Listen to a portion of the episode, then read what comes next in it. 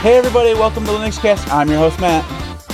And I'm Tyler. All right, welcome to the Linux Cast. This is where we talk about Linuxy things.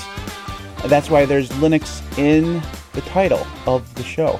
It's actually the name of the channel as well, which you know I've you know I've considered changing the name of the channel just so that the podcast could be its own thing because it doesn't really make sense for a YouTube channel to be called a cast all the time. But at this point, I've pretty much it's the brand to be like changing the name of DistroTube. It'd be really weird.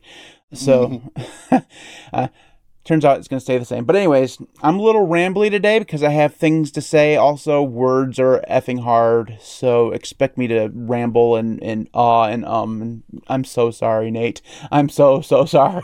this is gonna be bad, man. This is gonna be bad.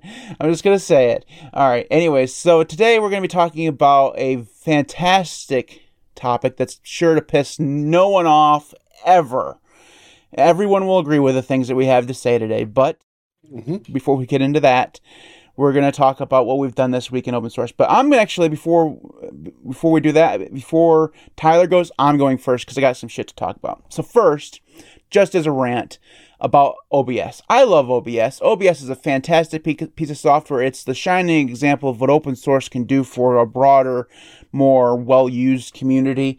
I think that more people should use OBS. I think that it's awesome and you should contribute to it. If you have some money throw them some money or do some contributing or do some documentation whatever. It's a fantastic piece of software. Also it's a piece of shit. Uh, also it's just there are little things in obs that just piss me off.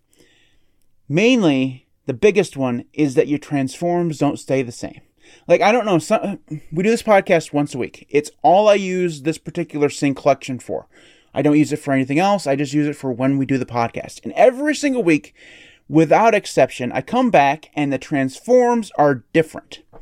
And it's not just like because the class names of the windows that I'm capturing are different, which they're not. They're exactly the same every single week. Don't change the podcast name. It's always called the Linux Cast. The, the room we're doing this in is always called the Linux Cast. So that doesn't change.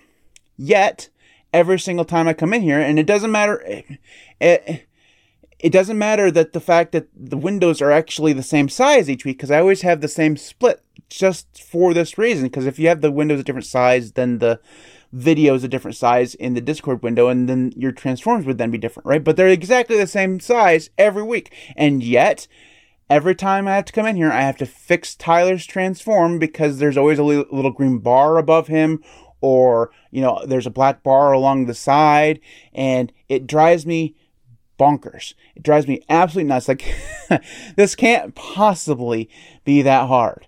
Like, it can't, like, it's a YAML file. It is a YAML file, I'm pretty sure, where, where all this stuff is stored is like a YAML file or something like that. And it's not like I'm going in there and, and changing the YAML file midweek just to mess around with my transforms. It drives me bonkers and I wanted it to change. I, I wish I wish I knew enough code to actually, you know, go fix it myself because apparently this is a problem that they don't see. Maybe it's just me. Maybe I'm the only one that experiences this problem. But uh, yeah, that's that. I, I hate it so much and it drives me absolutely fucking insane, and I want to murder it with. Uh, it, well, like let's be honest. Anybody, anybody who watches this podcast and the, you know, the like live part where we're doing it live, the pre show, knows exactly how much you hate having to change the transforms in OBS. Literally every week. Literally. Like, like I told Tyler this before before we started recording. If we could just have one week, I could just one week where I could open up OBS, change to the scene collection that I always use, and it just be exactly the way it was when I left it because I, I don't do anything to it in between. Like there's a week between podcasts. I don't go into that scene collection at all because I use a different scene collection to do my videos. It's c- completely different.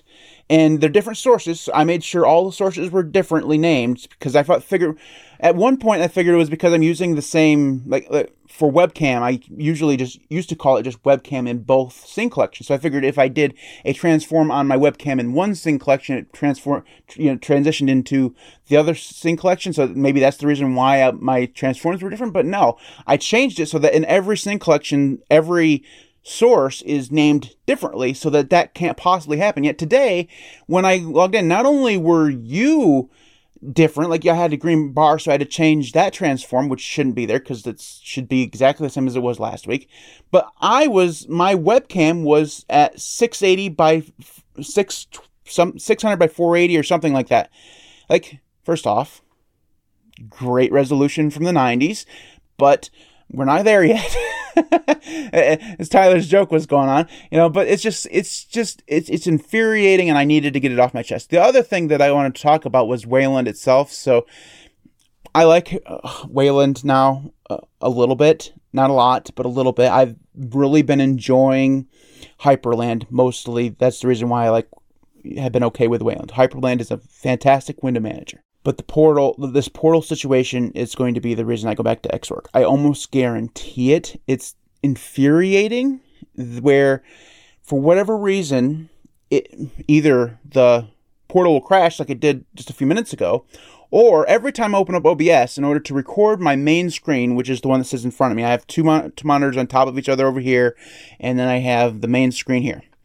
It will record the two monitors over here just fine, no matter what.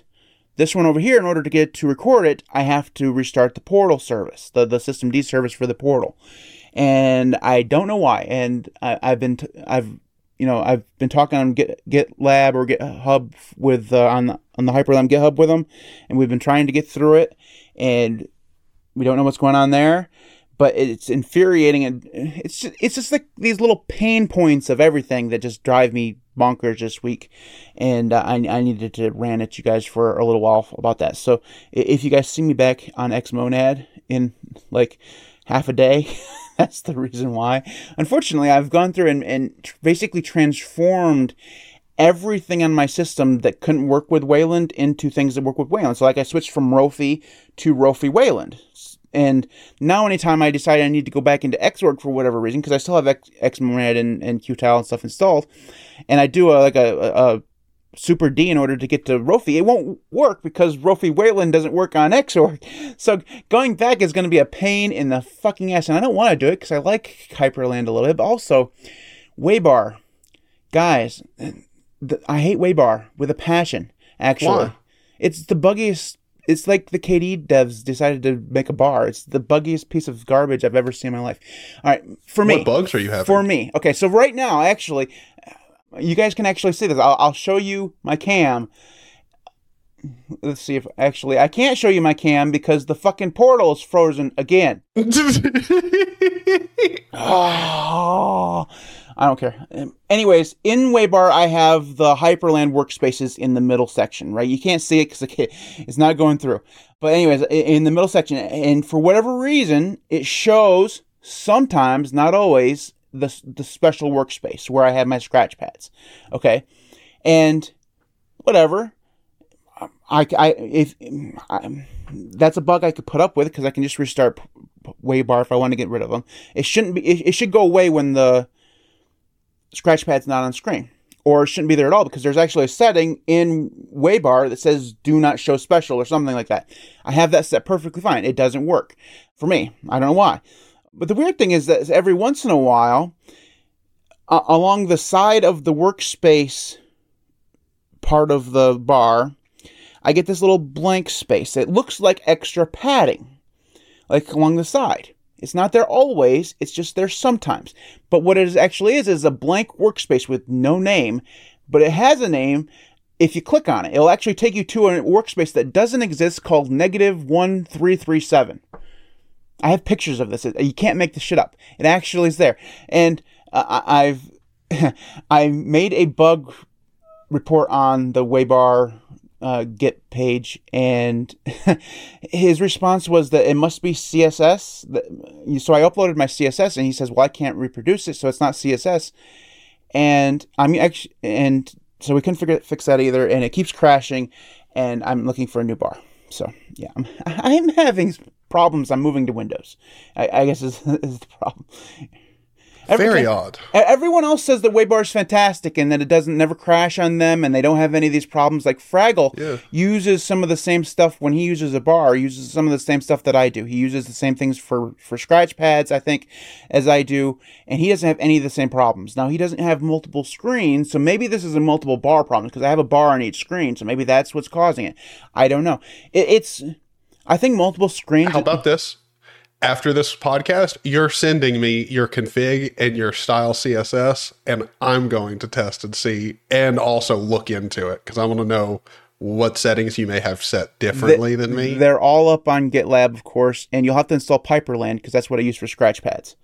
So Well, I don't even know how to use Scratchpad, so that one's going to be a hard one for me to reproduce. yeah, well, uh, it's it, it's fine. I, I just have a key binding where so I can actually what I should do is tie this key binding to the portal so that it just restarts the portal every time I restart Waybar, and I should just do that. There you go. I, I, can- I can just do because I do that four times a day to get rid of the stuff that mysteriously shows up in in Waybar. Also, my cam is still frozen, which is just the, the stupidest thing. Actually, let me let me go ahead and restart the portal. Just I, I have this thing here, and we can see if that fixes it. And no, it didn't fix it. okay. Uh, anyways, that's enough of me ranting. Tyler, what have you been doing on open source this week? Hopefully, having a better luck than I have. Actually, uh, yeah, uh, about 10 times better luck. I've gotten a ton of stuff. I even, I, I, I even spent some time looking at and trying to help you address some issues on your dot files, but I, I've gotten my, my ZaneyOS or like NixOS configuration is pretty much ready for a stable release. I've got plenty of easy configuration options for like, you know, do you want bloated programs installed like Kdenlive, Blender that I use so you can easily toggle those on and off? Do you want NTP services? Like I've got a whole bunch of different easy options that you can set my configuration. We also have thanks to Jerry, Dubs, and a handful of other people, we've added a whole bunch of features like choosing, you know, you can easily switch out your kernel for something like the XanMod kernel. You can easily do that, the Zen kernel. So, oh, I'm frozen. I know, again. I'm fixing it. Okay. But, um, yeah, and then I've also got, Sorry, I had to let it out. It was fucking stupid thing. it's, it's bullying you. It's not fair. It worked fine. fair. It worked fine last week. Like last week, I was on on Wayland. All right, sorry. You can you can keep, just keep going. It, I'll keep fixing it as long as I need to, and then I'll, I'll mess around with it later. So the other thing that we've pretty much decided and kind of everybody who's been helping out with my configurations and making pull uh, excuse me merge requests and issues.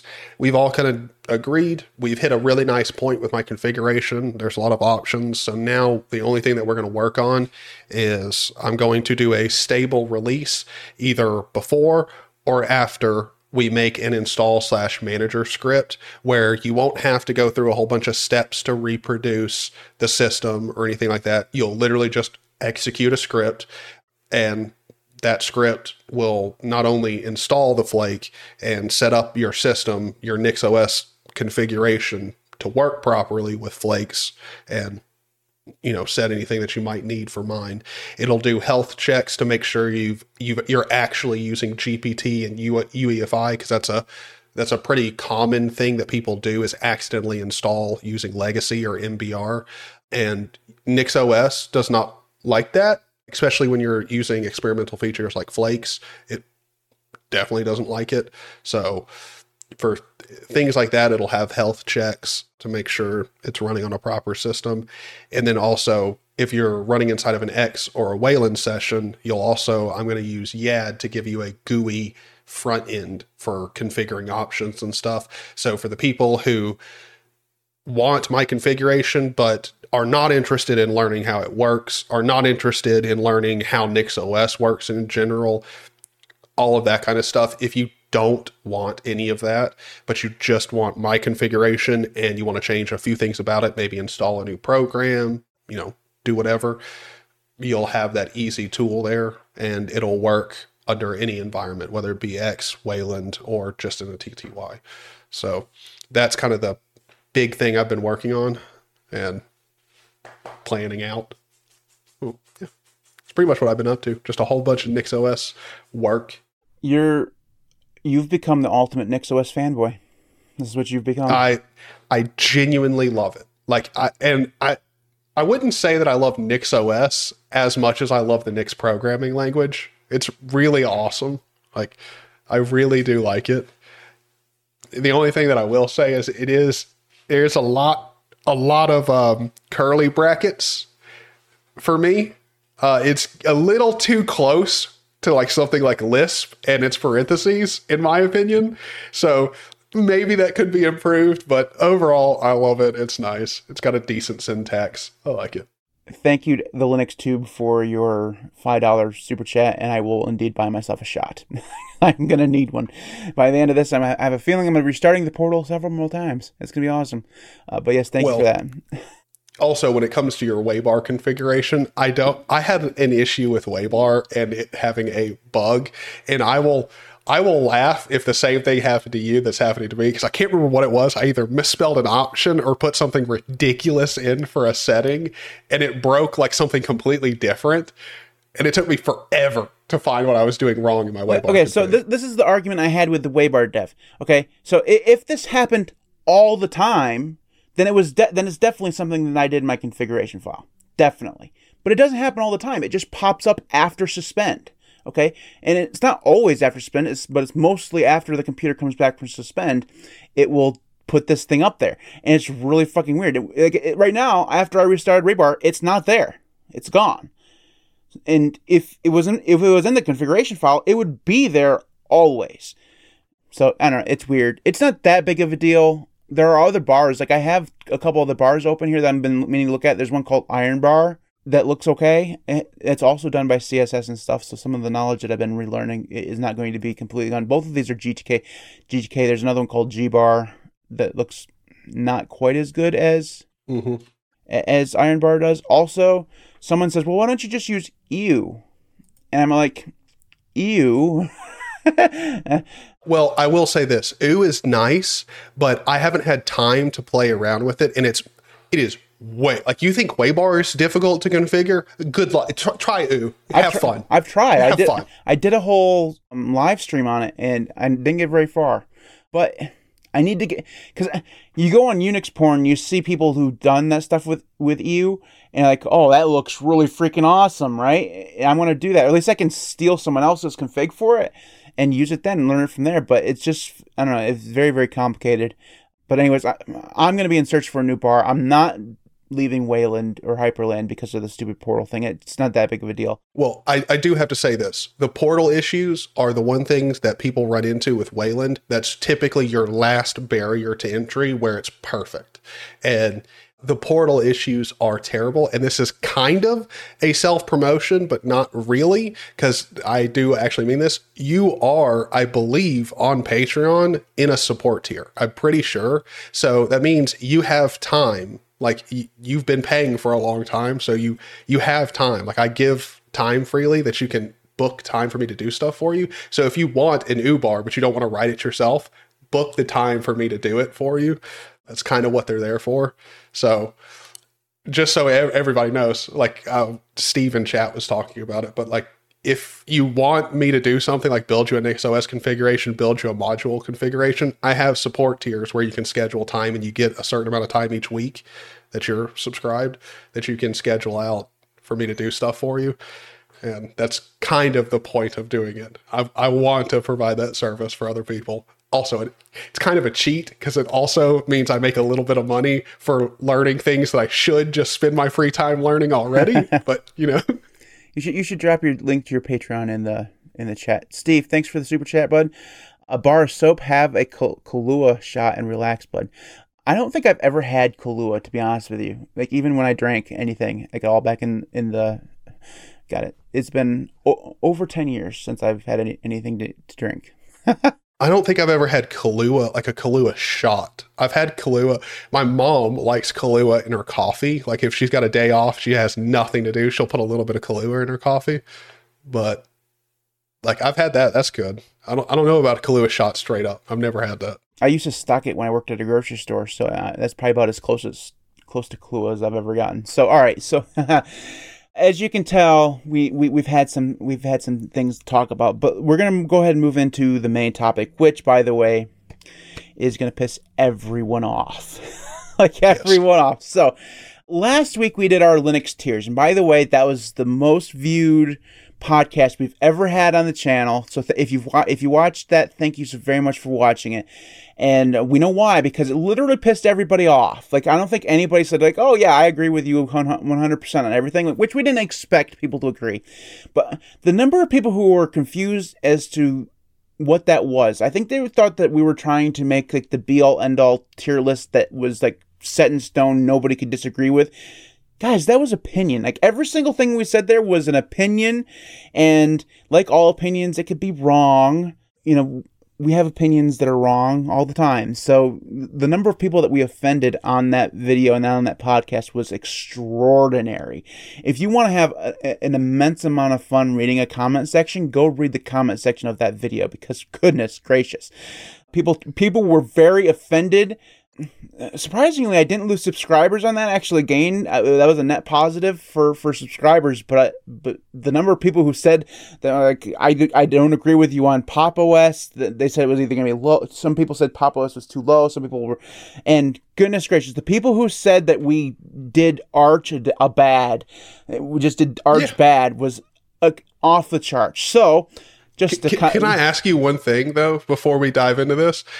Do you remember off the top of your head, or could you look up what was the like to dislike ratio on that video? Oh, I can. Yeah, I, I can go. I can go look. So let's see. So on on the edited version, the we had 308 likes and 32 dislikes. So not okay. too bad. On the live, we had oh it doesn't it doesn't show on the live. Oh wait, yeah it does we had 132 likes and eight dislikes. So not too bad. Uh, hmm, I thought okay. it, was, it would actually be higher. Uh, uh, yeah. Also, by the way, just a reminder: if you're watching this live, hit the thumbs up button. Uh, hashtag, hashtag YouTuber. Uh, anyway, I can go back here. Well, actually, I got to be honest. Some people will say, will complain that you don't, or that you do say it, and then there's people like Hip Dad, who I can't remember which podcast it was. I don't, I don't think it was our last one, but he was like, he was like, "Are you kidding me? Like this many people in here, and there's only like four likes. Like he's like, just talk about it. Tell people like it. Everyone forgets. He's like, I'm forgetful. Anyways, leave a like. We'd, we'd really appreciate it. But anyways, just to compound on our error, quote unquote error with Arch, we decided we're going to dedicate a whole podcast to talking about whether or not Arch is a good distribution. So I think you and I would both agree, and I don't want to put words in your mouth, but I think we'd both agree that Arch at one point was our favorite distro between you and me. You used Arch a yes. lot. You always returned to Arch despite the Josh like distro hopping that you used to do.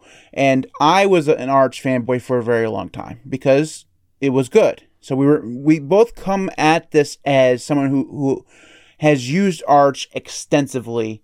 Uh, for a very long time, right? So we've we, uh, one of the primary criticisms we had from last week was that we ranked distros that we hadn't used, which, by the way, was blatantly untrue. I used every single distro that we ranked.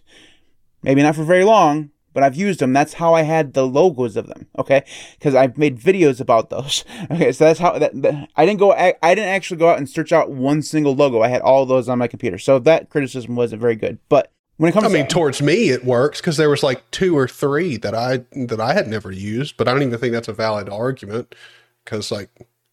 okay. You, have ever had so if you've ever been into sports and you've had a girlfriend while you were into into sports, you'll know that oftentimes they'll mock you for doing like March Madness brackets, and uh-huh. they. I, I, had one girlfriend who decided to do a March Bad March Madness bracket with me, and decided to choose the teams based on how cute the coach was.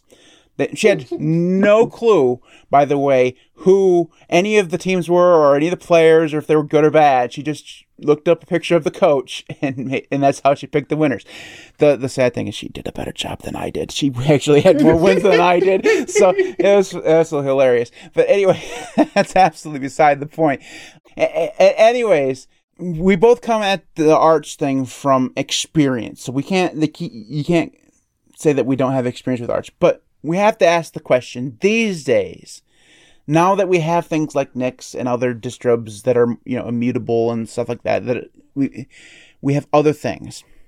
Do we think that Arch is still a top tier Linux distro like it has been in the past? So Tyler, I'm gonna let you go and go first. Actually, about about this question, what do you think? I'd have to say it is a good distro. Like objectively, it's a good distro. For most people, though, I don't think I don't think that's true. Like it used to be Arch was really good because if you wanted up to date packages, like truly up to date packages, Arch was the way to go. Arch also did not have too steep of a learning curve. There there is a learning curve. There's no lie about that, but it wasn't as steep as something like Gentoo. Like sure, you can get up to date packages with Gentoo, but do you have the time to compile and learn how Portage works? Probably not. So I I think Arch served a really really big niche inside of Linux. But now if you want up-to-date packages and you want a lot of packages, the AUR is not the only place to go to anymore. I mean, most distributions, you can get pretty new packages pretty easily from a repository, a community repository that is essentially a copy of the AUR. Essentially. I don't think I don't think it serves that that niche the same anymore, mainly because there is constant issue. We've got Steve in the chat. Just spend a moment of your time joining in and listening to Steve talk about all the things he's had to fix in Arch to make sure it works properly for everybody that uses XeroLinux. Like, spend time talking to people who have done this stuff. Arch breaks a lot. I don't know if everybody remembers it, but there was a time where their C toolchain was like how far out of date? Like what, was it like years? Yeah, like, it, was, it was a bad. long time. Yeah, because cause the so like the person who was maintaining it wasn't around anymore. We didn't want to do it or something. It was it was a weird situation. I know Brodie covered it several times. Yeah, and I I th- I, I I think Arch is in this like unique space where it's it's not like they're they're a bad distro now. It's it's that a lot of the people who used to maintain and work on Arch have went to other places and are doing other things in other like communities inside of Linux. And I, I think that will probably be the problem of Arch for a long time is maintaining the actual, not just the system, but the packages inherently dependent on the system. There's just people are going other places. There's a lot of other stuff that that is more stable than Arch. And then there's also arch derivatives that are more stable than arch.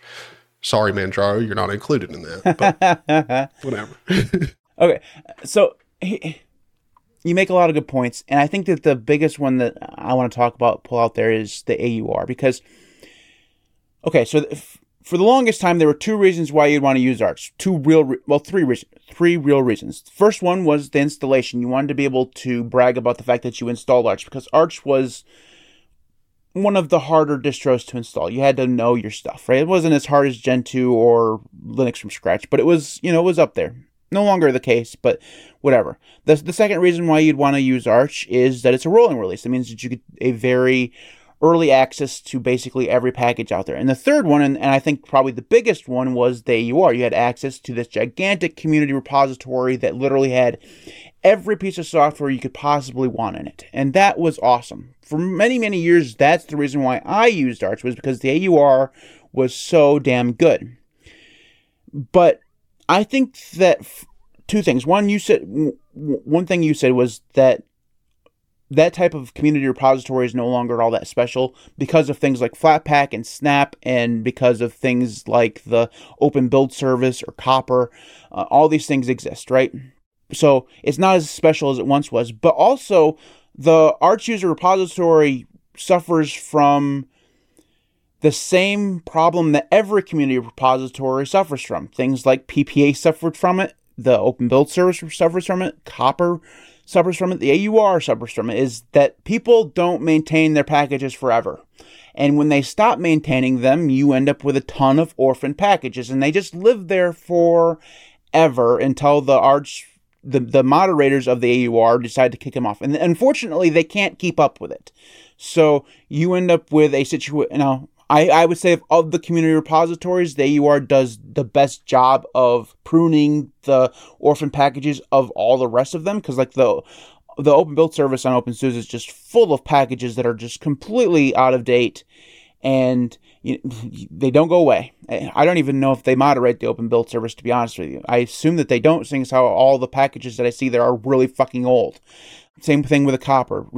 The, the, same thing with the Copr from Fedora is that you have a, a, whole bunch of stuff there that's just really old. So I will say that the AUR does a better job of pruning that stuff, but because it's filled with a bunch of software that is still orphaned or really old or just significantly far behind, it takes away some of the luster I think that the AUR once had. Now to answer the overall question, is Arch Linux good?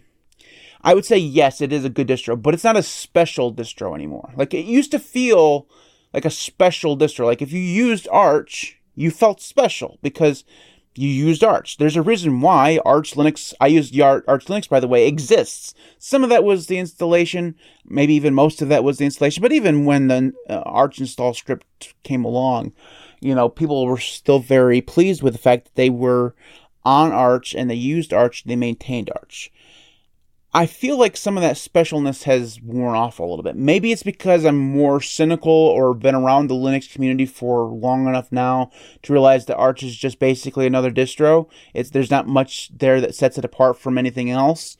Uh, maybe I'm being too harsh on it because I am a, an entitled millennial and uh, I, I want them want uh, you know special shiny things all the time and whatever. Maybe that's a possibility. So it, this it's possible that my view on Arch is a little bit you know weird, but it just doesn't feel as special as it once did. What do you think of that? Well, I I would agree. Like I mean, it, it is very much true. There's there's not there's there isn't like it used to be when you said you were running Arch or you were using Arch, not in the typical way we're talking about. Like I use Arch, by the way. Like, but when you're talking about you using Arch, normally with that came an inherent level of like Linux knowledge. Like if you were using Arch, that means you were at least to a moderate degree knowledgeable in how to set up and use an, a Linux system. Nowadays, that's not true. Like if you can install Arch through a script and through a ton of different ways, and saying you use Arch or talking about how you're how you're doing something in Arch or whatever doesn't include this inherent like knowledge of Linux. And I think that's why a lot of people like it's not as special anymore because you don't have to learn a lot about a Linux system to use it. And I think that's a, a big reason why Lit, Arch Linux was talked about so much. Like, because if you wanted to learn to use a Linux system, that's what you picked. At least most people. Yeah. Especially if you wanted to learn how to use a Linux system and also do it in a way where you could use it and not like, you know, if you've got a laptop going the Gentoo route, sure, you'll learn how to use a lot of it more advanced things about Linux, how Linux operates, but at the end of the day, most people can't wait the time to do all that to have a working system. So, but now there's I, I, don't think Arch serves that same purpose as as well anymore. Most people who are going to install Arch understand that there's there's problems you're going to run into that aren't necessarily have anything to do with your skill. Like they could just be inherent Arch problems. So to avoid that, what do most people do? You go and install Arco. You go and install Endeavour. You go and install an Arch based derivative that takes care of those annoying problems for you that have nothing to do with skill at all. And uh, to me, that's that's kind of an improvement. I think Arch as a base becoming less and less popular means more people are using really good derivatives like Arco, like Endeavour. Yeah, I, th- I think that some of the issues that they had because I think I've come down to this after using OpenSUSE now for well over 200 days, and the way OpenSUSE does a rolling release has kind of changed my mind on, on rolling releases. So, Arch is literally no gap between when the developer presses publish and it comes to you. You get it the day that it's published to you. I don't think anymore that that's the best way to do a rolling release. It's just not. Now I'm I, I don't want to come off and say like, oh Manjaro is a fantastic distro. it's not a it's not a good distribution. But the the general idea of a rolling release that holds things back just a little bit, that tests just a little bit, is much more appealing to me nowadays than a distribution that just gives me everything the day that it comes out. Because I I think that by delaying things just a little bit, by allowing just a little bit of testing, you get past so many game breaking bugs like releasing grub and it being broken. You know that didn't happen on distributions that did a little bit of testing. It's you know and the thing is that arch breaks grub all the time. It's just one of those things that that arch does. And usually you can fix it fairly well by either holding the package back or you know not using the git version which is what they seem to do you know for whatever reason you know so that early access to all the packages i don't think for most people is the best way to do it now that being said, some people don't mind. It's basically a package. Te- for for me, what it looks like is that Arch has become a package testing distro. If you want to help test packaging, and the packages of, of your favorite software, Arch is probably the best way to do it because that's where you're going to get the most recent version of everything. And you'll have access to all the Git versions and stuff in the AUR. If you are more interested in a distribution that is stable but isn't quite as old and crusty as Debian or Ubuntu or whatever, you're going to use a distribution that is rolling, like, you know, uh, OpenSUSE or Fedora, but holds things back. Now, it doesn't mean that OpenSUSE or Fedora and, and distributions like that are perfect. They're absolutely not. I have many problems with with with both of them, but I, I think that for most people, a little bit of added security in, in those packaging not security isn't like secure but security is in knowledge that it's going to actually work and not kill your system I, reliability yeah reliability is, is, a good thing for most people and I, I think that people who tend to proselytize Arch as being like the best distro tend to confuse their use case of it and their willingness to maintain it with other people's willingness to, to maintain it because those aren't equal all the time. So just because you're interested in and okay with being basically a guinea pig for testing new packages, which is fine, you know, fine. That's that's what you want to do and that's the way you enjoy using your computer, that's 100% fine. But for a lot of people, what they really want to do is just use their computer and know that the next time I turn my computer on, it's and do an update, it's not going to automatically not work because you know Grub didn't work or they killed systemd or whatever. You know, it, I think that that's where most people are. Yeah, and I I would agree with that. There's two comments in chat that like I think we should probably address just because they're they add on to this conversation pretty well. But to your point, I think a lot of people want up to date packages, but not the latest bleeding edge package. Arch for a long time was good for that. Like, no, normally Arch doesn't pull from the literal latest commit from source. Sometimes it does, not always. And most people, if you set up a Linux system where it's pulling one of the latest commits. Doesn't have to be the latest commit from a from a pack or for, from upstream. Then you're fine. For most people, that's all they want. They want a late. The, they want the latest package that is known to be stable. They don't want the latest package. Period. Like the latest build. And so I, I'm not. That has nothing to say that like, or that's not me saying Arch is bad or good in that area. I just think that's what most people want. They want that reliability with it having the latest features, not being on a dev branch. I, I think something we need to be very open about is that neither one of us are saying the Arch is bad. So if if anybody in the chat says, "Well, you are saying Arch is bad," no, absolutely not. We're not saying Arch is bad. Th- this is the same thing we were talking about last week when we ranked it a little bit lower in the tiers. Is that it's not a bad distro at all. It's actually a really good distro. It's just not as for everyone as their community seems to make it out to be. You know, and, and well, I think I think the most important thing that we need to say is it's it is a it is a the reason we we like ranked it lower and the reason this might come off that we're saying it's bad is not because it's a bad distro. It's a good distro, but it's even better if you build off of it, like Arco, Endeavour. You can, it makes a really, really solid foundational distro. It, it's really, really good as a distro no matter what. But if you use it to build off of, you can do incredible things with Arch. And most of the issues that someone would have with Arch are addressed in something like that, like Arco. Like, I mean, most people are using Arch because of Arco. It's the same thing with Debian.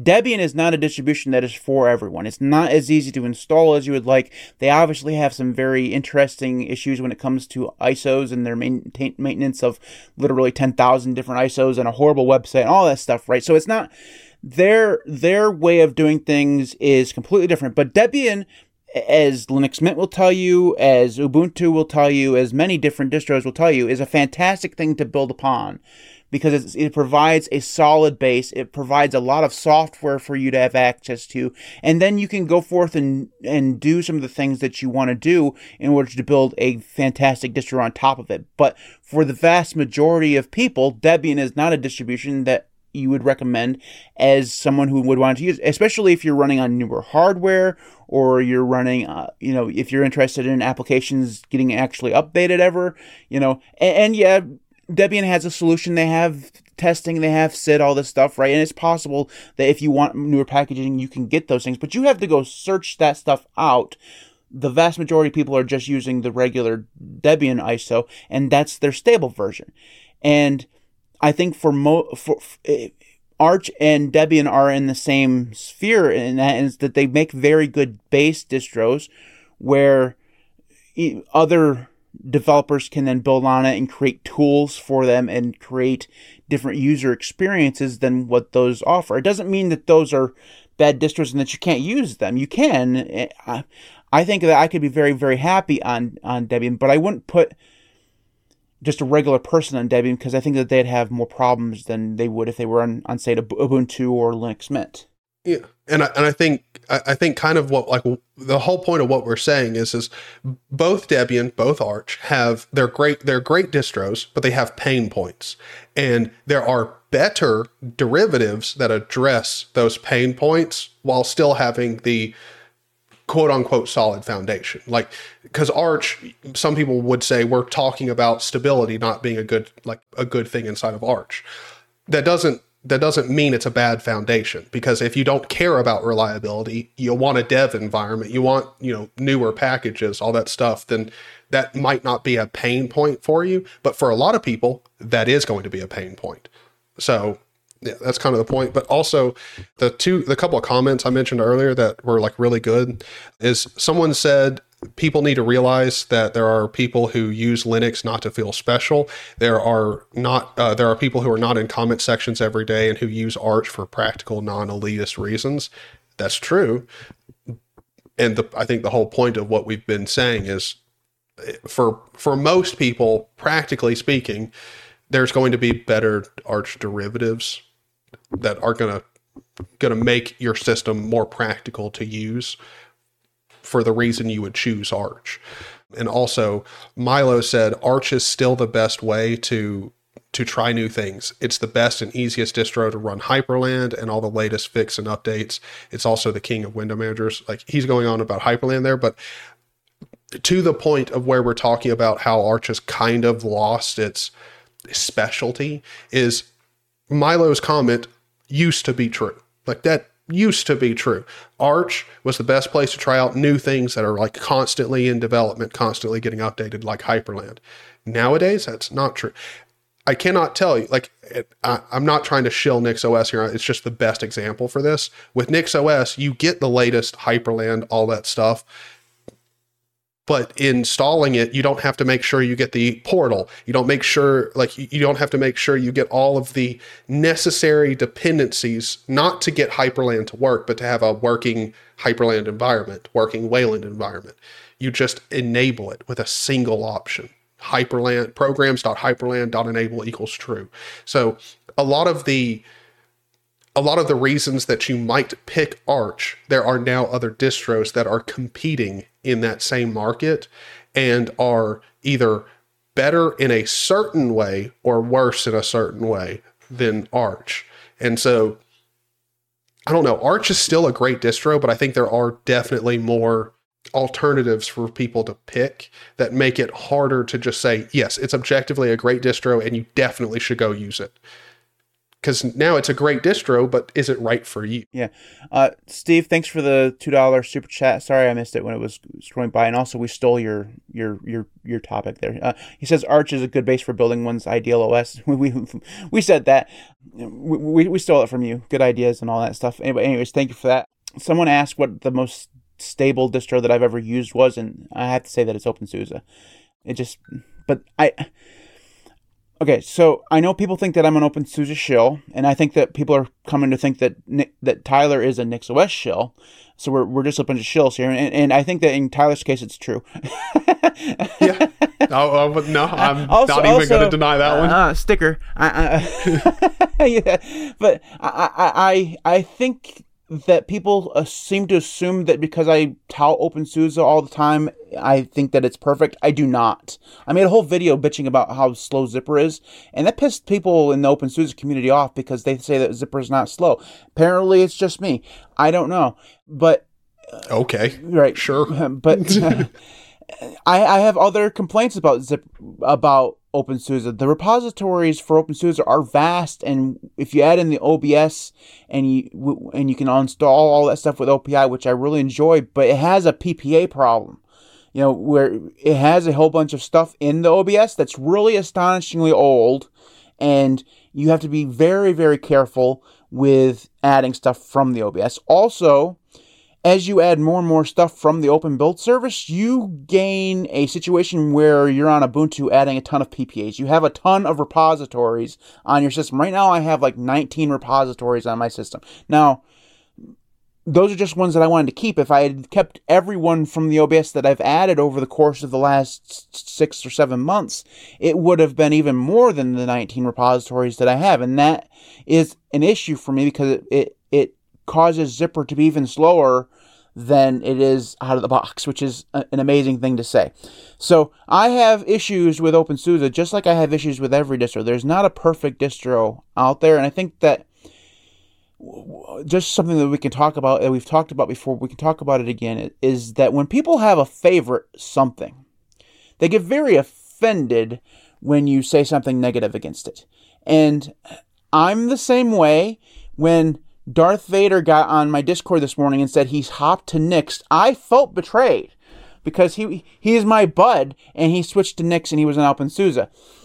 But it's an irrational response to feel betrayed about what somebody else uses. Okay? Tyler uses NixOS. I personally don't think that I could use NixOS as my daily driver. I've tried. i am in the middle of a long term review right now. I have many qualms about it. I can't wait to put that, that review out there because I'm going to piss even more people off about it because I guarantee the Nix community is not going to like what I have to say. But just because he uses NixOS doesn't mean that I'm going to unfriend him and kick him off the podcast. That'd be silly. You know, it's just, it'd be stupid, right? Because we he tried that, yeah, but it didn't work.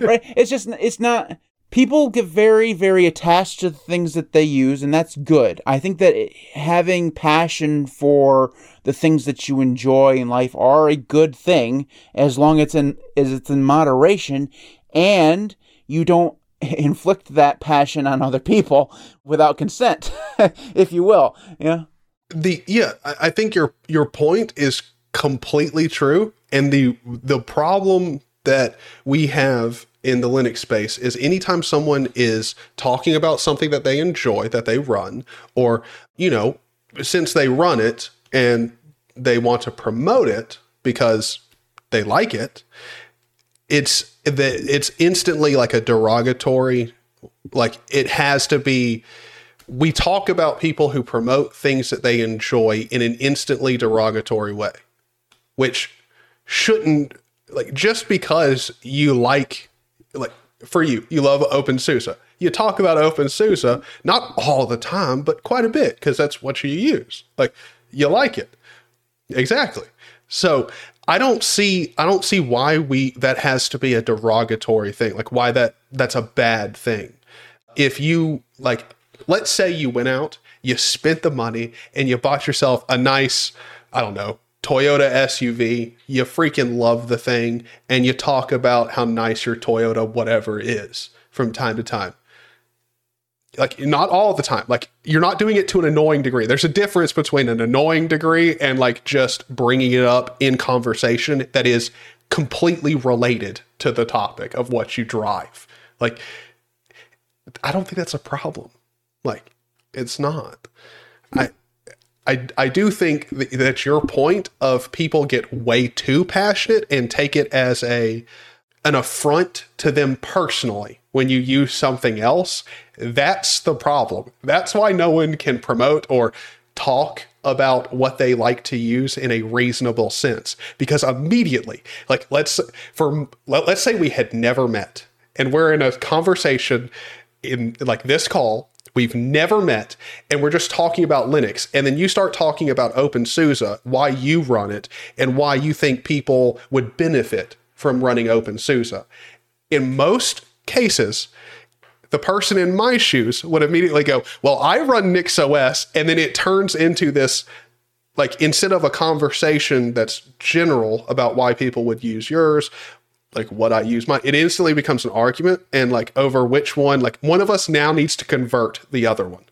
Yeah, like, and it's it's so stupid because really all distros are is a package manager and and a pretty theme for the most part. Now NixOS is yeah for NixOS is different because it, of course it is, and they gotta do everything different. Well, but, but there's there's other distros that are completely different. Like we could go into like you know the is it Bedrock Linux, the one that like lets yeah, you do all the package managers? Like There are those weird yeah. outliers, right, that do things in, in a different way and are have a different purpose. You know, you could argue that a lot of the immutable distros do things in a slightly different way and for for different reasons, but eh, eh, generally speaking, a Linux distro is just a set of packages on top of a Linux kernel that some maintainer has decided to give you, right? And, and they've given you tools to manage those packages, and every distro has decided to change the tools. You're basically, eh, it's, it's like having two different milk jug and this is going to be a really fucking stupid metaphor just prepare for this you have two different milk jug factories they're both making milk jug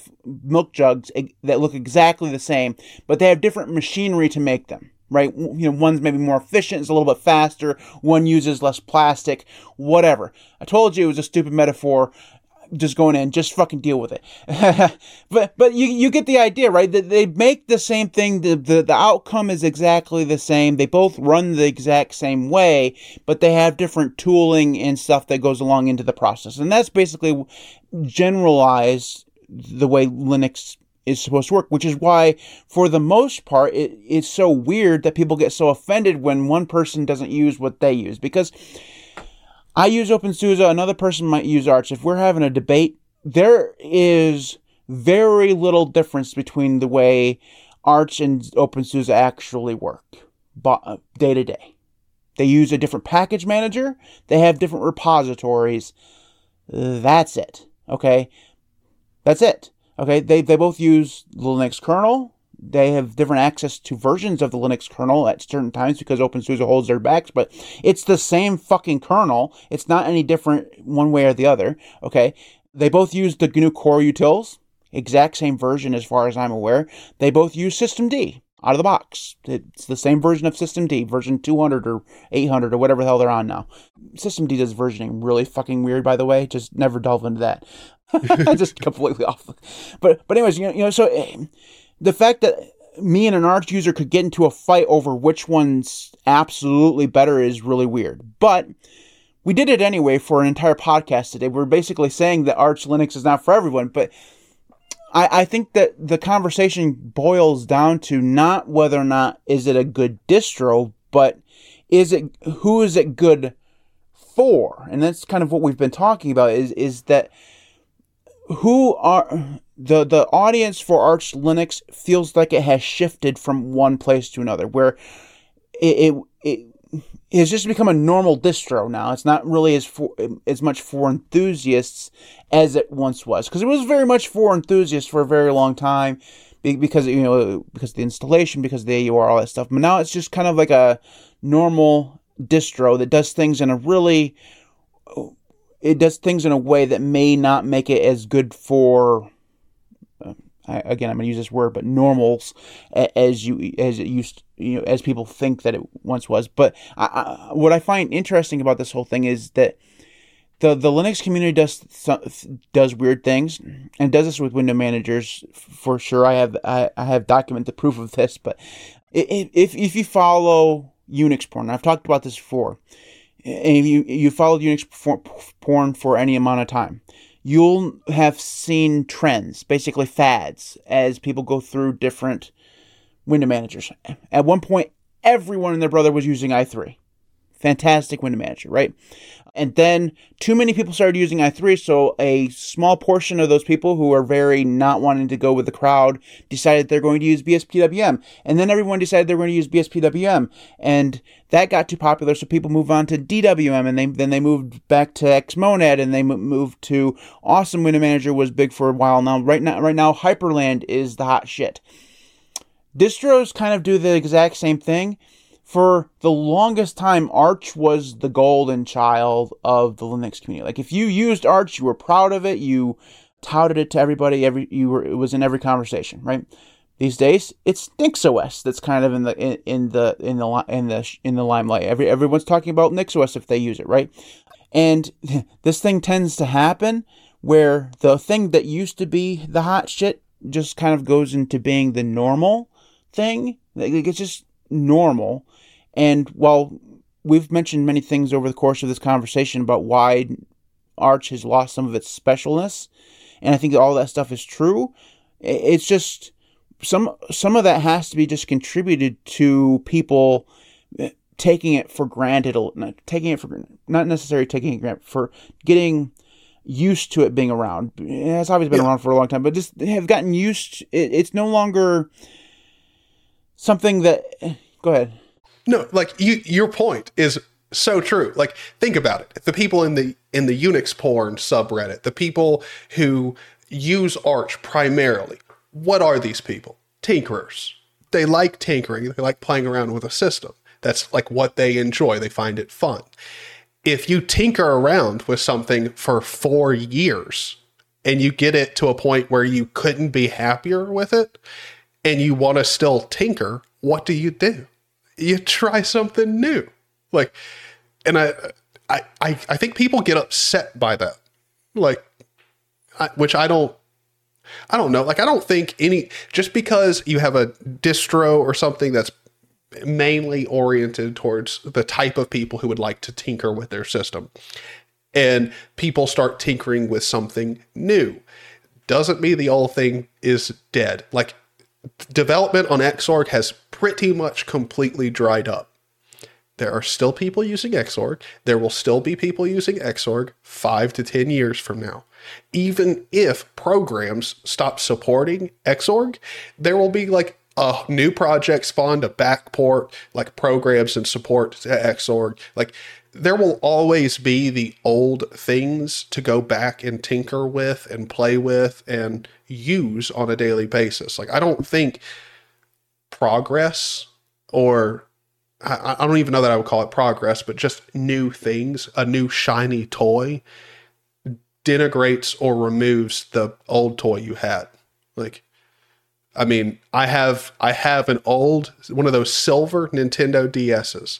I never play on it like regularly ever. But it, I'll go grab that thing and have a good a day or two of playing like old Call of Duty Modern Warfare on a Nintendo DS. That's fun. Like it's a good time. I don't I don't know. Well, I mean, retro gaming is a is a huge industry nowadays.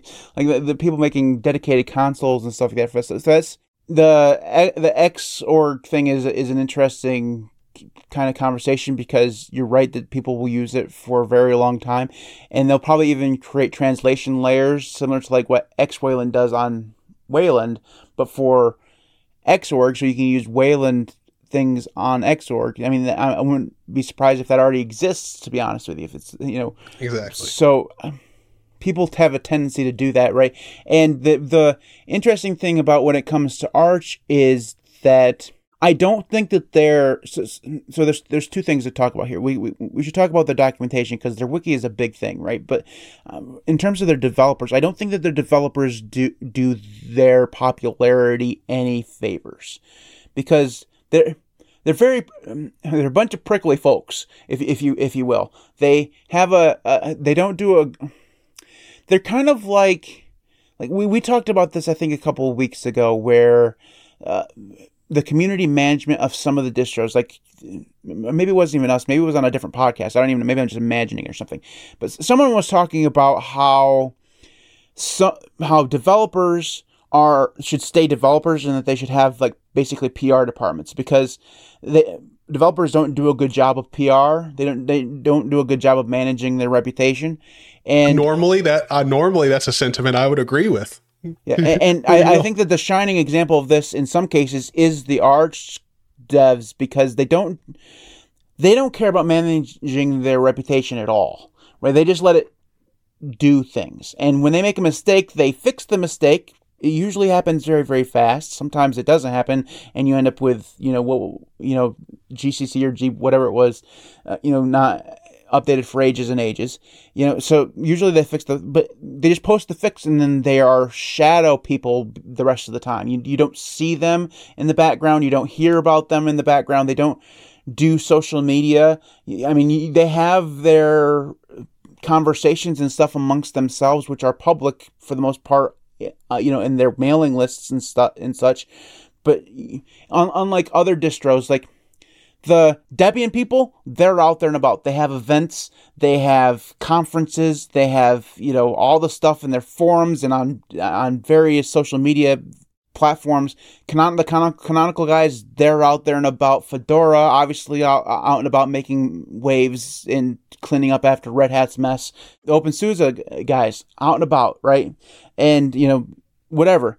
Arch guys, you know, see them very often. Like unless you're trolling around the actual like Arch forums and stuff like that, that's where they live, and they don't branch out. At least, I mean, that's just the way that I it feels like to me. Is like they just don't. No, you're right. You're right. Because in the entire time I've used Arch, in the entire time you used Arch, did you ever hear about an Arch conference? No, never. Nope. Yeah, never. I got invited to a Nix conference after I like after a month of using Nix and like talking about it publicly. Never once got invited to an Arch event. Like now, and, and I'm not saying that as a denigration to Arch, but that's kind of my point, or or kind of backing up your point. There is there's a lot of other communities out there that are very active, like and doing cool things to get the community to have um, kind of a cohesive layer to it. Like everyone's kind of on the same the same page. With Arch, if if if there's 16 different groups, all with their own complete independent like philosophy or you know design approach or wants out of Arch, they all exist simultaneously and they interact like there's no difference between them, which is kind of a problem. And and on top of that, that like the part of it is because of how they're based. Like so like the the canonical guys that with with ubuntu they interact with you know they interact with the linux mint guys. They have all these flavors. They interact with the debian guys. They interact with basically um, a whole bunch of you know the, the gnome guys and the kde guys. And like it feels like a community that are interacting and and and cooperating with each other where arch feels very isolated and solo. It doesn't feel like they don't embrace their offshoots. So if, if you're using a, a, a derivative of Arch and you go there for support, or if a developer Yes. who's who's maintaining a Arch distro goes there and tries to you know get support from them, you good luck with that because they're very insulated. It- it- it's very much Arch only. None of the derivatives matter. They, I mean, they, go to an arch go to an arch forum or any arch community and ask ask them how to fix your problem running arco that is the fastest way to have a bad day like i mean sure you might get help from some nice people only way it gets most faster is if you tell them you're using Manjaro. You know. oh yeah, yeah. like that's the only Yeah, way that been it gets better. worse for you is if you tell them you're using Manjaro. It, but and that's not just the developers have fostered that community because the community acts that way because the developers act that way, and I don't think that there's anything wrong with it. It just feels I was gonna say it feels like a cult, but it's it's not it's not actually like that bad, but it just feels very insular in, in the fact that they don't interact well with others, and it feels like that causes them to stand apart from everyone else. Where, um, well, yes, you can be an OpenSUSE fan, or you can be an OpenSUSE developer, or you can be a you know a, an Ubuntu developer fan or whatever, and you know you're you're that thing and you have the passion for that particular distro, but you also have people around you who use other things that are either based on the thing that you're using or very similar to it and you don't feel cut off from those other people even if they use something different. And well you know people fight or whatever and, and about the things that we could talked about earlier with the whole passion thing. But with arch if you use arch specifically use vanilla arch you feel or at least i always felt kind of cut off from everyone else. I think that that kind of added to the superiority that a lot of people felt when they had arch because it, it is so insular so arch only arch is its own special thing and it doesn't interact with anything else. And it's a very solo community you can kind of get the sense that you have a superiority over people who don't use arch. Now obviously that's not everybody that's a broad generalization and is not fair to the vast majority of arch users the vast majority of arch users are just normal regular people and you know they're perfectly happy with you using whatever you want. But there's there is you you have to to admit that there's a certain segment of that that community that is that way. And I, I think that the isolation of Arch and its developers plays into that superiority, and, and I think that the thing that happened that changed all that is two things. First, Arch install became a thing, so that the installation was no longer a special thing. But second of all, eh, the I used Arch thing became a meme. And it, instead of being something to be proud of that you used Arch, by the way, you became someone to be mocked because you were so proud of it, right? And, and every time I say pr- proud of having a, a distrib- uh, be, being a member of a distribution or a user of a distribution, people like, why would you be proud of such a thing? I don't know, okay? I'm not one of those people, all right? But you can't deny that some, at least at one point in the timeline that we're currently on, there was a vast majority of Arch users who were very proud of the fact that they were Arch users. And that became a meme. And when something becomes a meme, it becomes something that can be ostracized against, right? People can say, hey, yeah, you use Arch, by the way, and you say it a lot. You know, it, it's, it's one of those things. It's just, I, I think the Arch has these. It's just, in a way, we said that it was special. It lacked its specialness, but I think that sometimes it considers itself so special, and that separates it from, or makes it feel like it's separate from literally everything else. Well, I mean, I would agree with that. I, I, I do think there is a good segment of of the Arch community that does believe that they are not more elite than like some others, but they are more sp- like special. Like Arch is a special distro, and I don't, I don't know. I to some extent that, I mean, that mentality was at one time true. Like if you wanted to have a usable, in-depth tinkerer system, like yeah, you went with Arch. But now that's not special. Like, and I don't, I don't think it I think that's a good thing. Uh, The fact that Arch isn't special for having a bleeding edge, like you know rolling release distro that yeah is a little bit harder to get into. It's a little bit more base level, like you're going to build your system. I, I, think having other options that are easier isn't a bad thing. I think ha- having other things that don't make that special isn't a bad thing. And I also don't think it takes away from what Arch is. I think Arch is still a great distro. Yeah. It's just I'm gonna butcher your name, uh, but Sinitar Thrax or whatever you you say. You seem to be hung up on people using Arch to be to be superior, even while saying it doesn't apply to most people. the The problem with that is that the people who claim themselves to be superior by using Arch are the most vocal, so that they kind of dictate the reputation of everyone who does, even if the it doesn't apply to everybody, right? It's it's the same thing for literally any community that you encounter. The people that you encounter, if the first person you encounter in the open OpenSUSE forms or whatever is an asshole, you're just going to kind of assume that everyone there is kind of an asshole, especially if you have multiple, you know, interactions with different people and they all kind of treat you this with the same blunt and very uh, disassociative manner manner. That's not the right word but you know if, if you have that experience a couple times you're just going to assume that that's kind of the way the community is. And unfortunately arch has developed the reputation of being like that unfortunately. That's just the way it is. And like i i don't i don't see how we're hung up on it. Like this is a fact. Like it is objectively fact. When you go into the Arch communities, you're going to find a lot of people who have a superiority complex. Like that's going to happen.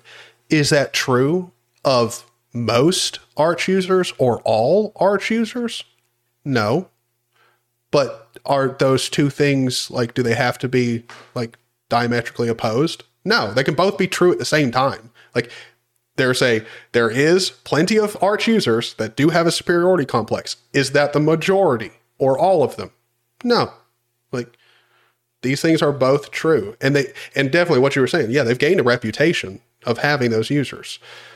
I I, I also don't I don't I don't think we've been complaining about this. It's we've been talking about it. Like this is just something that has happened with Arch.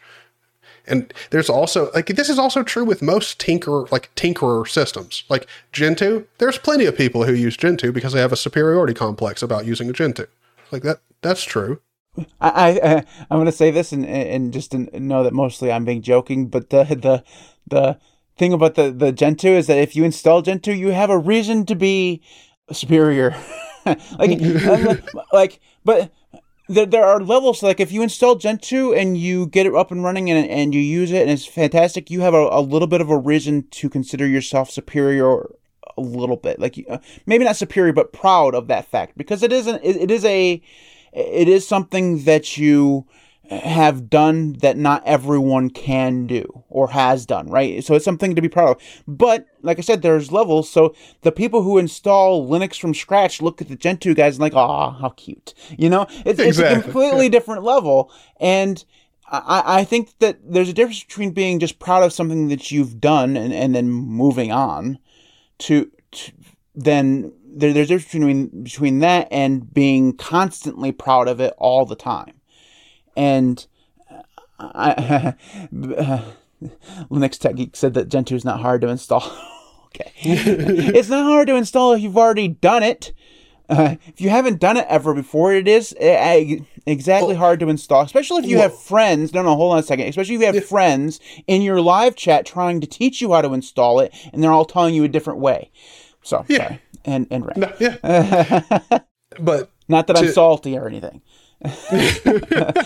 well, to the point of like, like when it comes to like being proud of something that you've done, like Gentoo, I think a big part of that. Normally, it's not even that you're proud that you've been able to like get Gentoo working and installed, and like now you know how Portage works. It's normally like I have the hardware to run it, and like still use it on a daily basis.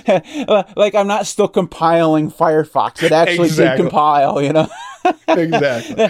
but but it happens within the the Gentoo community too. Because if it, I, you've probably, I mean, you've installed Gentoo often enough to be to be looked down upon by for, for using the binary kernel instead Yeah. of compiling it yourself. Like Yep. there are members of the Gentoo community that if you don't compile your own kernel, they're like, why are you even bothering using Gentoo? That's the entire fucking point, right? Why are you using the binary? That's why. That's why when they just announced recently that they were creating a binary repository where there was a whole bunch of people like, why are you? Then what's the point of Gentoo if you're just using a bi- just using a shit ton of binaries? It doesn't make any sense. The whole point of using Gentoo is to compile everything and use use flags and all this stuff, right? So uh, uh, that that pride and that stuff can be easily knocked down when you don't aren't using quite the hardest thing. And I think to bring it back to Arch, Arch used to be one of the hardest things, even if it wasn't you know truly hard.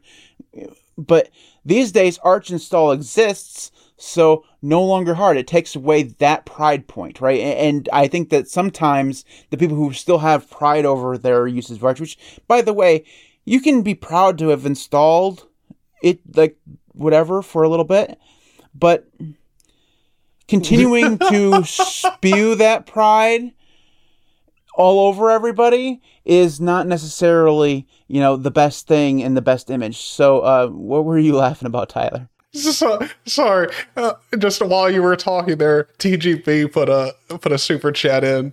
Thank you for the twenty dollars, and he said, "As an Arch user, please accept this as my humble token of peace and goodwill from my people." Uh, Thank you, TGB, for the super chat. Uh, we're not alienating the the Arch people. I think we, we've been very clear on the fact that we love Arch people. We used to be we used to be Arch people, and I'd happily use Arch again if I needed to. Okay, I I tend to prefer other distros these days, but I, I think that you and I are both in the situation where if we if somebody set an Arch laptop in front of us, we'd be perfectly happy as long as it stayed running oh, for yeah. an amount of time, right? It, it's not like somebody set an Ubuntu laptop in front of us and they're like, oh god, you know, or or an elementary OS laptop because we'd both tear our heart tear our hair out if we had to use that, right? So it's not absolutely no way are we saying that either the Arch distro or the people who use Arch are bad people or are obnoxious. The vast majority of them aren't even obnoxious. They're just regular people, and it feels like by generalizing and saying that you have pride in Arch and you, you shouldn't talk about how you use Arch is is is it, those generalizations generalizations are bad. We, we we we even though we've done them in this thing, we, we we've generalized way too much, and we should say we're sorry about that. But I think the the issue for this entire conversation is that there's a certain segment of the Arch community that gives that reputation and makes it hard not to generalize, you know, um, the way that we've done. And, and I think just overall, just to kind of wrap this whole conversation up, to bring it all back to the general question: Is Arch a good distro? I, I think that the vast majority of people, no matter whether they they're using Arch currently or they just they've used it in the past, would answer the question is yes. Arch is a good distro, but Arch is a good distro in the same way that OpenSUSE is a good distro, the same way that Fedora is a good distro, the same way that uh, I'm going to be painful to say this that Ubuntu is a good distro, that Linux Mint is a good distro. It's in the same way. Whereas it feels like previous that, and we, we talked about this, that it used to be above. Like it felt like. I think if about two years ago, if you and I had done a tier list, we would have put Arch as an S tier distro. I think we would have done that because we would have considered it to be a special distro. Nowadays, you, you guys saw where we ranked it. It just doesn't feel like it's that thing anymore. Now, obviously, feel free to to disagree with us because these are just opinions, and uh, you know we're not, we're not we we're, we're not the ultimate authority on anything like literally anything like we, we have no authority uh, whatsoever neither one of us have really ever contributed to the arch community in any way whatsoever uh, insignificant way at least i know i haven't so Yeah, same. we're just two random linux noobs on the internet talking about shit and that's all we can do anyways Since since we are wrapping it up, I I I do want to. Someone made a comment that I think is probably pretty good. What tier would you put would you put Arch today at? I think we were a tier too low last time. because we, I think we put it in the third tier down. I don't remember what the letters were, so I apologize for that. S A B. I think we put it in the B tier. I, I think we put it in the B yeah, tier. yeah, we I think I'd put it up so. in A right alongside Arco. I, I think that it's a, it's a solid A tier. I don't think that it's an S tier. Uh, I, I just don't. But I let, let, there's one thing I should talk about when it comes to the to the the tier list that we did last week. We were not as consistent with our reasoning as we probably should have been. You know, right? Well, and also one of the things that we were doing is we were comparatively putting them into the list. So, like each subsequent distro was put on the list in comparison to what we had already put on there, which that changes your perspective. Like if we're going to directly compare Arco to Arch, it's hard to put them in the exact same spot. Yeah, You know? we, what we should. The thing is, I was just choosing distros from random from the logo list. That's what I was doing. What I should have done was we should have chose the the the pillar distros like Debian and Arch and and you know Gentoo and stuff like that first. We should have done those first. I, I think if we were to do it again, we'd probably. I, I almost guarantee. Actually, I guarantee if, if if in a year we decided to do the tier list again, we would rank every single distro, every single one, probably completely differently. It was just Well, other than Manjaro, but yeah. Man- yeah, Manjaro would still be F tier. Yeah, Rue 79X, thank you for the the two dollars. And uh, I did in fact once use Arch in a DistroBox. I don't actually use DistroBox all that much anymore. I've moved ma- mainly to using native packaging from the OBS, and just because I have, I would in fact use Arch and DistroBox again because it does have. There are some merits to the AUR being good. Just you know, has the most software, and I, I think that that's not a bad thing to use it. I, I just don't think it's as special as it once was. So that's that's where we're going to leave it. So moving on to the nuggies of the week. I, I still, by the way, absolutely hate that name. But if you want, there's actually a Nuggie T-shirt that you can go pick up. Shop.thelinuxcast.org.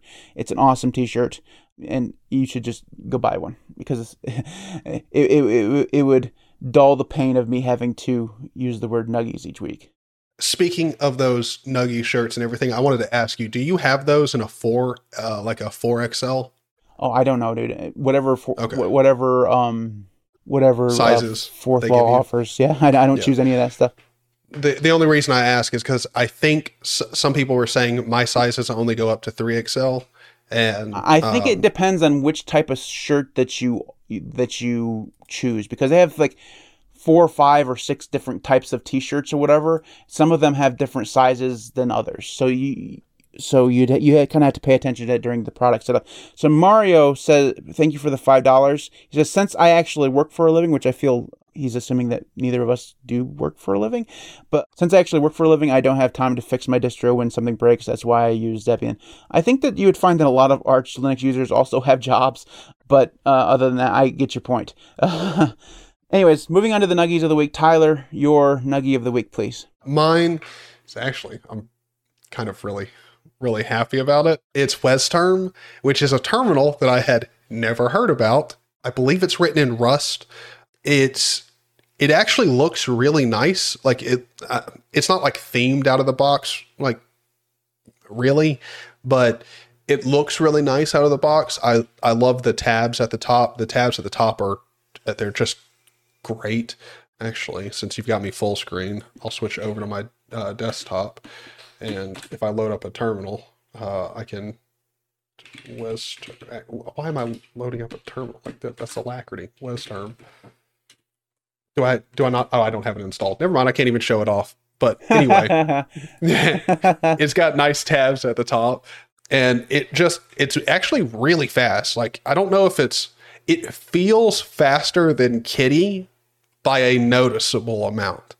Like I don't know if it's act- actually faster than Kitty, but it feels noticeably faster than Kitty. It feels like the output is like loaded much faster. So I've been playing around with that, just kind of messing around with it. It's a very nice terminal. I like it. So when it comes to terminals, I tend to ride mine into the ground. So I used Termite until it died. I used Alacritty until it stopped working, and I'll use Kitty until it stops working. That's the way. Only time I ever switch to a new terminal is when I can't use the one that I'm on anymore. So I think that's because I get very attached to the configuration file that I have. So like my Kitty configuration file, by the way, is fucking awesome. Everyone should use it. Um, it's so good. It's it's minimal and just has a few lines and it's awesome. But um, actually, as long as you don't scroll down, because the config there's a part in the configuration file where I have it like at the bottom that I still have some of the, the old stuff. So don't just don't scroll down. You don't need to see it. Anyways, my uh, nuggie of the week. So I've been talking. So I talked about this the last two weeks in a row that I ran out of space for physical books in my house. I have no more room for physical books in my house. All my shelving is is taken up, and it took a long time. It took over almost 40 years for that to happen, which is impressive. But that means that I'm having, if I want to keep reading, which I read a lot, I have to. I've had to basically move over to pure digital books. So I've been looking at tools now for uh, reading digital books. And I have two for you this week. So, first off, just real quick, there's an app called Bookshelf on iOS. It's not available on Android, unfortunately. But basically, it's kind of like Goodreads, but without the social aspects. Basically, it just allows you to track what you read, rate what you read, and you can kind of get some stats, right? Uh, it's very good. And the reason why I'm. Uh, I'm saying I don't think that it's the best app that does this because I think that some social aspect would be nice, and I think that there are some stats that it doesn't have that would also be nice to have. But the developer of that application is probably the most responsive proprietary developer that I've ever met in my entire life. Like I've had literal conversations with this guy about features, and like the next day, those features are there. Uh, I've I've reported like two or three bugs. The next day, the bugs are fixing, and that, that means he, he's fixed the bug, submitted the update to Apple, and had it released usually within 24 hours. It's fucking magic. I don't know what the hell, I don't know what relationship he has with Apple, uh, whatever, but it's just been the best experience I've ever had with someone who does proprietary software, and, it's it's great. Anyways, that's called Bookshelf. But the one that I want to talk about really is called it's called the oh I'm going to get the name. The name. It's called the Overdrive for Libby plugin for Calibre. Now, Calibre is an open source application that allows you to manage your ebook library and read ebooks, uh, or magazines, or manga, or anime, or whatever you're doing, right? And it's as it's as itself, it's really really good. It's not the best UI ever, but it's good. But the Overdrive for Libby plugin basically allows you to have access to your Libby account, which is attached to your library card, which means that you can search using that plugin for anything that's available in digital form at your library within an open source piece of software and then read it in that open source piece of software. It is amazing. I actually supported the developer on, on Ko-fi or whatever it is um, because it's just an amazing, it's kind of an amazing feeling to be able to basically rent a library book on your Linux machine. I mean, it's just kind of magic. So I, I will say that if I, I will just tout Libby again, if, if you are in a place where Libby is a thing, get yourself a library card and use it because it's the best way to get books that I, in terms of digital books that I've ever come across. So, um, amazing. Anyways, that's it. This has been a fantastic conversation. We had a lot of people watching again. Like this is the second week in a row we've went over 200 concurrent viewers, which is just absolutely bonkers. So thanks everybody who has watched live. If you want to watch this live every week, you can do so. We do this live every Saturday at 3 o'clock p.m. Eastern Time or thereabouts. Today we are a little bit late, but not nearly as late as we were last week when Tyler decided to build his computer five seconds before the, the podcast. He's never going to live that one down, uh, like ever. Um, I, I, eh. I will, I, I cannot justify the decision to r- build a Xeon system for the first time ever, never I've never used server hardware ever in my life. The night before the podcast at like 1 a.m. Yeah. Can't believe that was a smart decision at the time. yeah, yeah, he did it anyways. Anyways, yep. if you want to get in contact with us, you can do so in any number of ways. The best way is probably to head on over to the website, which is thelinuxcast.org. There you'll find previous episodes all the way back to season one. So if you want to binge the Linux cast, you can actually do that. I, I, I can tell you this right now. Here's the funniest thing. So I, I talked a couple weeks ago about how I went through and created a page for every episode we've ever done. Somewhere along the line, there was a host for like three episodes that I completely don't remember. I don't remember this person at all Can't pronounce his name. So if you're even still watching, I apologize. I don't remember you. You did episodes with me, like four of them, in like season three. Don't remember you at all. Sorry. So that's how long I've been doing the podcast. I don't even remember all the fucking hosts I've had. So Tyler, just to know, if you decide you're not going to do the podcast anymore, I will soon forget you. like,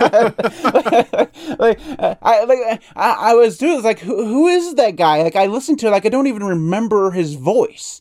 I don't remember those episodes at all. Like I've completely shut them out. Like I remember Ricky, I remember Martin. I like obviously I remember you, but like this, there's this fourth guy. I had no clue who who he was. It was hilarious. But anyways, website, the linuxcast.org is where you'll find all that stuff. You'll also find previous blog posts there. You can find Tyler, who does YouTube videos every every once in a while, usually on NixOS these days. Uh, you can find that at youtube.com slash ZaneyOG. I'm still predicting that Tyler will use NixOS until uh, Mental Outlaw calls him out for using it, and then he, and then Tyler will switch off. I'm, I'm pretty sure that's the way that's going to happen. Uh, but anyways, you can you can make sure you head on over there and subscribe to his channel as well. You can follow me on uh, YouTube as well, youtube.com/slash LinuxCast. Uh, you can support me on Patreon, patreon.com/slash LinuxCast. Tyler's Patreon and stuff like that will be on the website as well, so you can head on over and find all of our contact information, including Mastodon and Discord and all that stuff, at thelinuxcast.org/contact. All that stuff is there. Be the easiest way to find it instead of just listening to me ramble on about it for five minutes. Anyways, that's the contact information. Thanks to everybody who does support me on Patreon and YouTube. You guys are all absolutely amazing. Without you, the channel just would not be anywhere near without you. I, I just there's the words. See, I had I did a whole fucking podcast until the end, and then I lost the words. Anyways, thanks to everybody who does support me on Patreon, YouTube, and Ko-fi. You guys are awesome. Without you, the channel would not be anywhere near where it is right now. There's the words in the right proper order. Good Lord. Anyways, thanks so very much for all those people. Thanks everybody for watching again live every Saturday on the Linux Cast. Thanks you for watching me live. If you want to watch it afterwards, it's posted on Mondays in, in an edited form, both on video, on YouTube, and on your favorite podcatcher. Make sure you subscribe. If you, you do watch us or listen to us via audio, make sure you leave a review. Thanks everybody again for watching or listening. We'll see you next time. Oi.